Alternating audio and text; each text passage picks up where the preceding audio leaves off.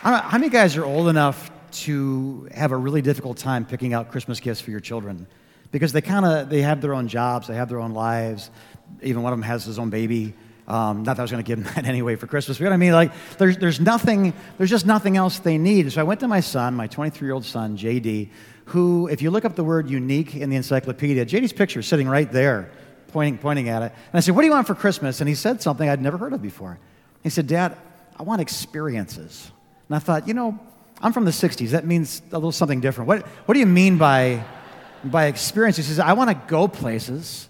I want to see things. I want to taste food I've never tasted before. I want to meet strangers. I want to, I want, I want to live. I want to go have an experience. So, would you just, you know, for a gift this year, give me an experience? And I hope he's okay with the experience of disappointment. But we've, we've done the best we can. We, He's like, I want to go to Fairbanks, Alaska, and at 40 below zero, I want to look up and I want to see the northern lights. I want to, I want to go to Reykjavik, Iceland, and eat puffin. I want to, I'm like, what in the world is a puffin? You know what I mean? And why would you eat it? When I looked it up, it's like, that's the cutest animal ever.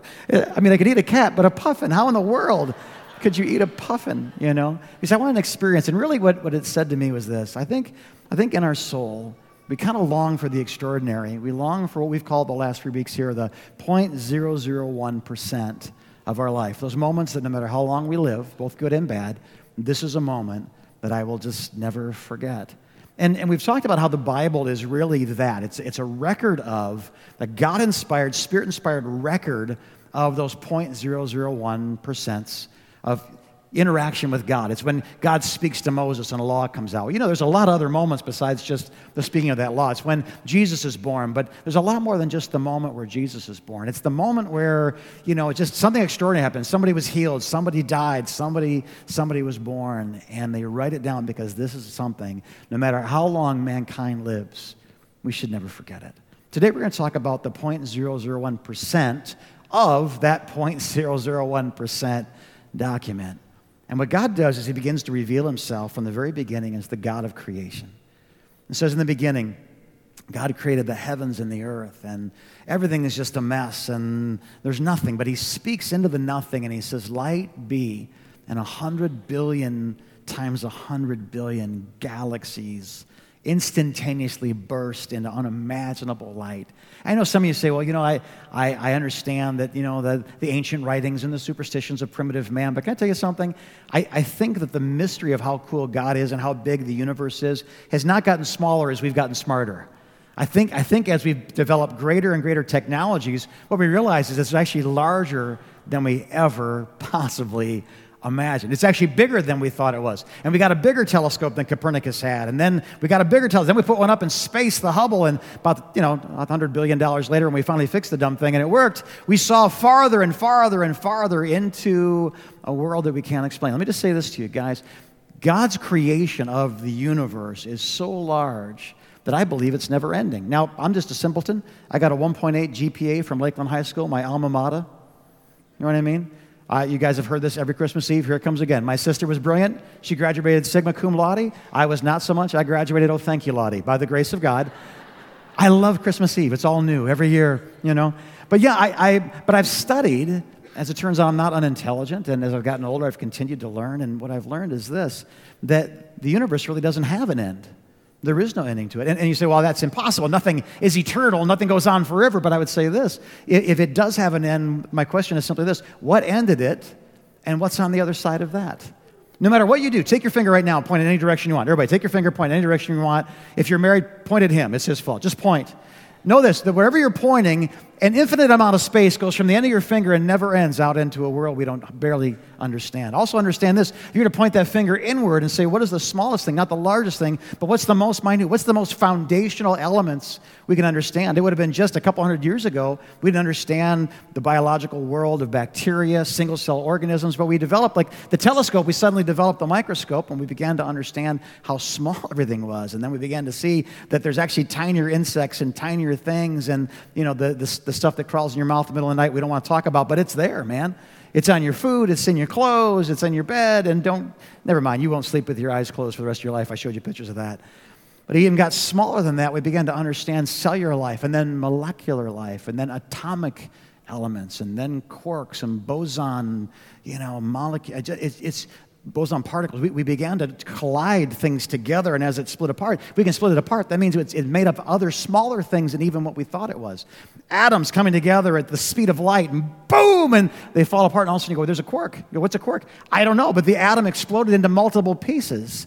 And so the atom has to be made out of something, and now they're postulating, and you know, in, in um, you know, theological, theoretical physics, that, that, even those quarks are made out of something, these tiny vibrating strings. And they're so minute, in fact, that if, if the atom were the size of our, of our solar system, I don't know how big that is, but it's big, long ways away, that the single string in string theory would be about the size of the average tree. Like it's getting smaller. And I will tell you this no matter how smart we get, that string, if it exists, is made out of something. And that something is made out of something. And that something, something is made out of something. In other words, Paul says it this way in Romans chapter 1. He says, For since the creation of the world, God's invisible qualities, his, his e- eternal power, his divine nature have been clearly seen and, uh, and, and understood by what has been created. And he makes this statement. I want you to hear me. Because it's so big, it's unfathomable and eternal, we have to say that's not an accident. Because it's so minute and purposeful, we can't say that's an accident. We see the intelligence of the design and therefore points to a designer. And he says that men who say there is no creator, they will not have an excuse when they stand before God. Now, that's not supposed to make you feel scared, but let me ask you this wouldn't you want to know if there was a creator? Wouldn't you want to know him? Wouldn't you want to know more about him? Wouldn't you want to, you know, postulate and get together with people and talk about that? The God of the Bible reveals himself first and foremost as the creator. But second of all, he does something even, I think, more powerful than that. He, he's the God of the promise. He makes promises. And we find out why in Romans chapter 3, verse 23, why we need a promise. He, makes this statement. He says, For all mankind, every man, every woman, every child that lived in every age and every age to come has fallen short of the glory of God. I, have never met in my life somebody that says, That's not true of me. It's universally understood. I've never gone to somebody and said, So tell me about your perfection. They said, Well, ever since I can remember, I've never made a mistake. It's like, You just made one right there, man. I've never lied. It's like, You just lied. I've never stolen in my life. It's like, let me see your tax returns. You know what I mean? And, and by, by the, I've never met one person who even tried to make the defense of their own inerrant perfection. Ever once. Have you? So we all understand that there's times we failed and people we've hurt and words we shouldn't have said and things that were wrong that were later corrected. And so the promise comes from a holy God, this creator, who says, I love you. And, and you need something to hold on to that's bigger than the atoms and the strings and the, the vibrations and the molecules and the cells. You need something that's going to last. It was there before they were created and will be there long after they're destroyed. And he gives us a promise, and he promises us this He says, I will not leave you as orphans, but I will come to you. Ancient prophets, people that were you know, this is 3,000 years back, guys with long beards that ate bugs, you know what I mean, that lived out in the wilderness and could audibly hear the voice of God, began to write down what they heard. And, and universally, throughout all these writings of different centuries, under different kings, different rules, but still the same God speaking to mankind, these prophecies came that said, one of these days, I'm going to give you more than just laws. I'm going to give you a Messiah, a Christ, an anointed one who will come and will show you the way. He'll live perfectly before your eyes, and he will show you the perfect way to live. The God of creation, the God of the promise, but also the God of salvation. In the fullness of time, God sent his son, and he became uh, as we are. John chapter 1, verse 1 says, In the beginning was the Word. Strange way to start. In the beginning was the Word, something spoken, something written. And the Word was God, and the Word was with God in the beginning. Everything that was made was made through him. So we understand the word is, is a person, not a spoken thing. It's a, it's a promise. It's, it's more than that. It's the vibrating particles of string theory that become substance. And it says that in verse 14, the first chapter of John. He says, And the word became flesh, and he dwelt among us. And we've gotten the chance to behold as mankind his glory. The one, the only Son of the living God. We got a chance to see him. By the time we get to John chapter 3, he tells us the reason why. He says, Because God loves you, and God loves me, and God loves every living soul that has ever existed so much that the thought of forever without you was unthinkable, and so he did the unimaginable. He takes on flesh, he dwells among us, he lives a sinless life. And in doing so, he defeats, and I love this part of the gospel, he defeats everything that ever defeated me. You ever, you ever, and I know this is base, but you ever played a video game and you could get past level seven? Anybody ever feel like your life is a video game? Like I just seem, I can't seem to get past this one place. I trust and I get hurt. I, I love and I get betrayed. I, I, try and I fail. I, I do, but I don't succeed. I, I just, I, I, just feel like sometimes like I just can't get past level seven. I, I mean, guys are old enough to remember Miss Pac-Man. Are, are you so young enough to raise your hand? Yes, I see that hand, right? Like there was just certain things you couldn't get past because those, those darn little ghost things while you're going after the cherry and the banana and the orange. Are you still with me? Is the illustration holding? And no matter what you did, you went this way and that way and up and down, and somehow I always nailed you. I gotta, I gotta tell you, that describes in many ways the secular pattern of failure in humanity, does it not? How many times do we fail? And so we don't need a coach. We don't need another teacher. We don't even need a miracle worker. We need a miracle. We need a Savior. God keeps his promise by sending his son to live in the flesh and defeat every level that ever defeated us. And then he goes to that thing right there and he hangs for three hours, suspended between heaven and earth, nailed to it. You say, Jim, this is Easter. Uh, this is Christmas Eve. We're supposed to be jingling our bells and, you know, riding reindeer. Like, what do you, what do you get? I just hear me. Because if Jesus is just a baby in a manger, then we're still all lost. But if he grows up and lives a sinless life and defeats everything that defeated us and then dies in our place and extends to us his victory as a gift, then we have a reason to celebrate the birth of the Messiah. And that's exactly what's happened. Now, here's the one thing that you may or may not know theoretical physicists are still trying to understand how something that's so minute could be the most foundational element of all creation because that small, there should be no substance even with the trillions and trillions and trillions and trillions of them to create, you know, one small thing, there's still space between them. How could, how could something that viscous actually become a solid, become iron, become steel, become a diamond? It makes no sense. That's why it's just theoretical. Nobody's proven it mathematically yet. It's just, we just got this feeling that it's got to be cyclical in some way. It's got to be a string. And, it, and it, somehow something holds it all together, and we have no idea what that force could possibly be.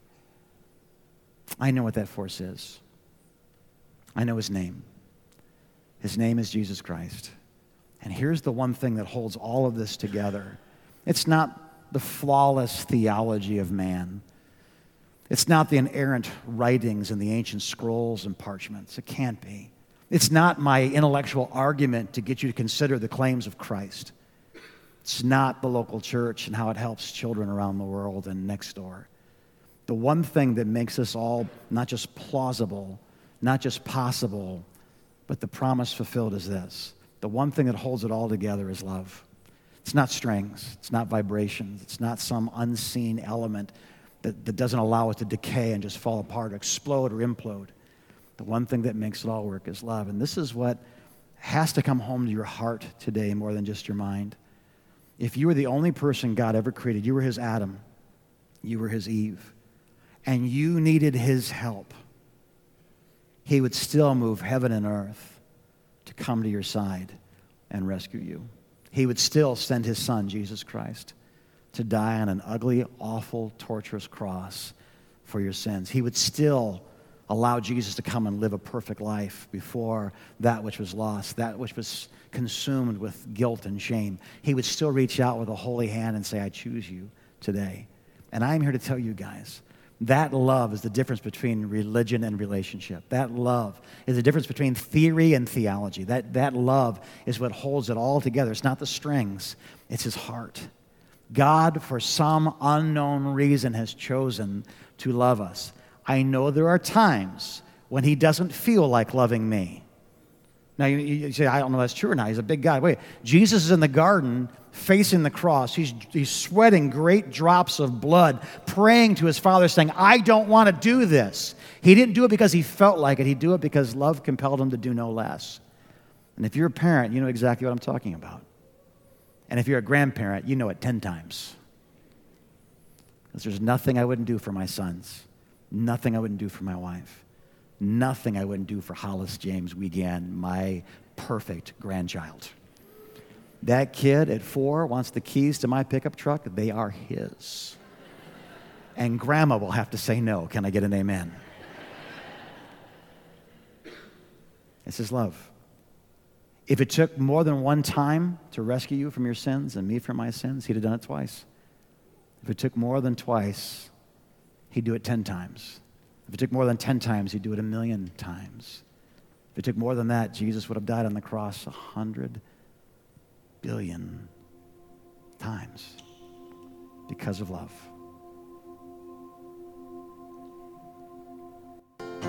When I was, uh, I was 16 years old, I went to a concert, and the gospel, at least in my mind, it was understood for the very first time in my heart. And I, I remember how it, it related so closely to something.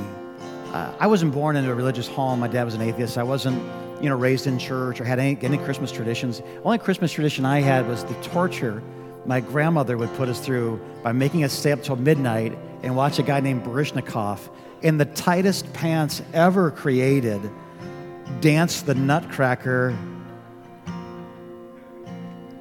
ballet. And she would make these hors d'oeuvres with Triscuits and spam.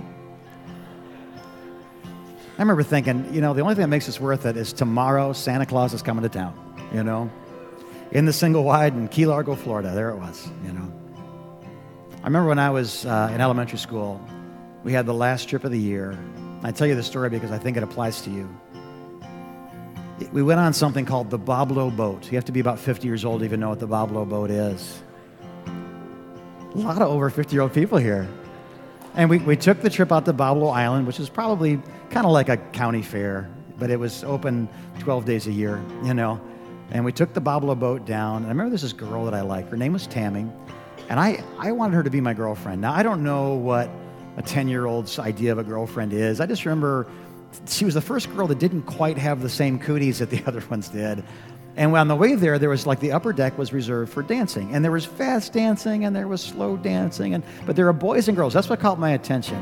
And I, I remember watching couples, and I thought, you know, I, I, just went around all day trying to kind of be around her, and you know, on the Wildcat, get in line, try to be next to her because it's a two-person ride, and I sit next to her, but somebody always cut in, and we're back on the boat, and we stop at Wyandotte. We're on our way back to Detroit, so there's just this little bit of time. They actually say, "This is the last dance, and we're going to slow it down." I thought, this is it. Now, Duck Lake Elementary School was, you know, the typical Michigan, Highland, Michigan school. All the boys were on one side of the boat.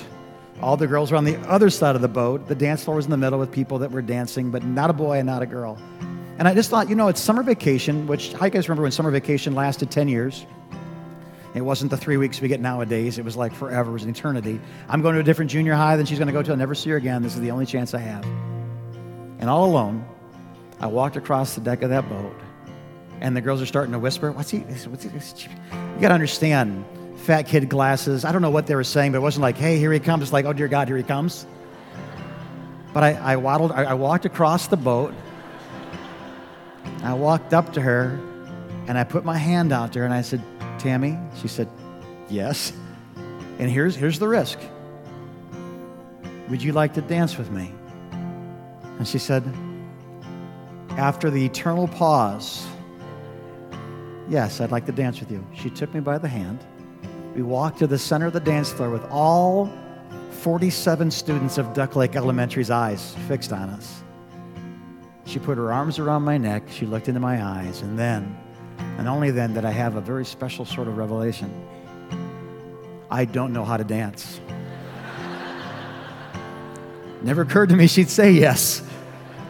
This doesn't happen in the movies. So her arms are on my neck and she's waiting and my hands are at my side.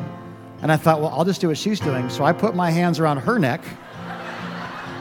This is a very hurtful story to me, and you're all laughing. And all of a sudden, we had this Greco Roman moment where we weren't quite sure who had the advantage. And, and, this is what she said to me. She put her hands down. She took a step back. She said, Oh, you don't even know how to dance. And she walked away and left me standing in the middle of the floor with every eye of Duck Lake Elementary looking at me. I walked back to the other side, and I think that was the first time I actually had my heart broken. Never experienced the death of a pet, never, you know what I mean? I remember that, that sense of, wow, I don't think I'll ever risk again. And I tell you that story because I, I think if we confuse relationship with Christianity, or we confuse love with Catholicism or Lutheranism or Assembly Godism or Baptism or Islamism, I think by the time we, we define what all the rules are, we, we forget that really what this is is the God of creation, the God of the promise, the God of salvation crossed the dance floor of heaven to earth, put out his hand, and simply said this Will you dance with me? I actually like you. I'm not tolerating you. I actually love you. I've actually watched you from before the foundations of the earth, waiting for this moment where my hand went out And that eternal pause of waiting was met by a yes, I'll dance with you. Can we just for a moment make it so much less complicated than we've made it? If, if you see scripture in the 0.001% of the 0.001% of the Bible, of the 0.001% of just this moment, I think if you walk away from Christmas Eve like, oh, was traditional and I sang my hymns and I ate my cookies and I got to see friends I haven't seen since Easter, like, that's cool. But I think what God had in mind for this moment was that He would cross one reality into this reality, and an invisible hand would be extended to you in relationship and invitation. And just says, Would you dance with me? Would you just dance with me? Obedience will come. Just dance with me. Let me lead, but just dance with me. Eh, holiness will come, but just dance with me. You'll, you'll learn my word, but just dance with me. You'll learn my heart, but just dance with me. It doesn't start with perfection, it starts with a dance that is only perfect because He's the one that sees it as perfect the perfect sacrifice, the perfect Son, the perfect God, the perfect offering for the imperfect man in a perfect love to be perfected over time as we dance. Would you close your eyes all over this room on Christmas Eve 2017? Father, I pray that today, as the lights come up a little bit in this room, I remember what it was like. It didn't last long, but I remember what it was like when Tammy nodded her head and smiled shyly and looked at her feet and extended her hand and said, Yes. I'll dance with you. I pray that in this room today, people would say yes to the invitation to not be religious, not an invitation to be perfect, but an invitation to learn how to dance. Will you dance with me? Heads are bowed, eyes are closed. All over this room today, if you're like, Jim, I didn't know this. I, honestly, I've gotten lost in all this stuff, or I was raised in something, I, I didn't know this. It's, it's new to me. Can, I thank you for simplifying it, but I, I, guess I'm sitting here now going, if it's that simple, my answer is yes. I'm, and I'm not saying, I'm not saying, listen, pray this prayer, you'll go to heaven. I, I'm simply saying is this there's an invitation that must be met with someone that says yes.